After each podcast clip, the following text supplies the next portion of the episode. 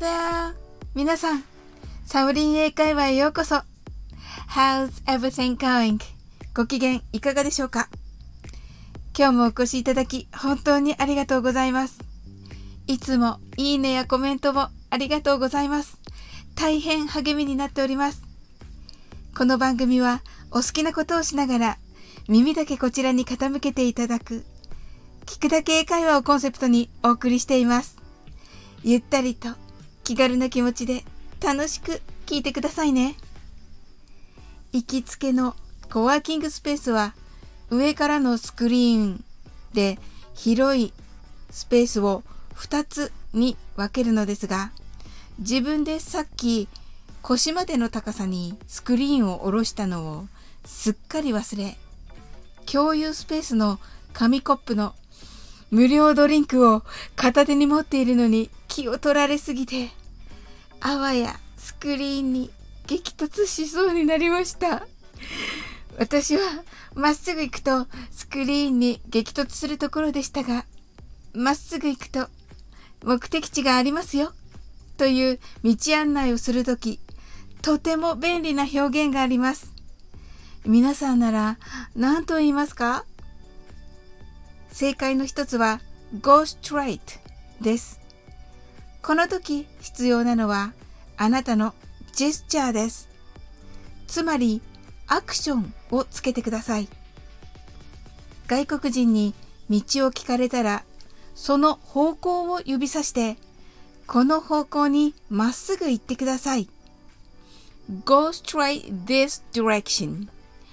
この方向にまっすぐ行ってくださいと言いましょう。簡単ですね。その他の表現方法もありますが、続きはまた別の機会にさせていただきます。ちなみに、direction は方角という意味ですが、アメリカ英語では direction、イギリス英語では direction と発音します。2016年に解散した超人気グループ One Direction はイギリスのアーティストでしたね。それでは Go straight this direction を練習してみましょう。発音で気をつけるのは direction のレの部分です。必ず巻き舌をしてください。巻いた舌先は上あごにはつけません。それでははじめはゆっくりです。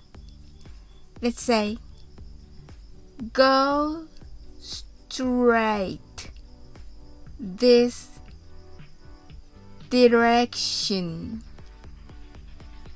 Thank you. Please say that much faster. And と言った後に発音してください。Go straight this direction. And. Thank you. How was it? I'm sure you did it.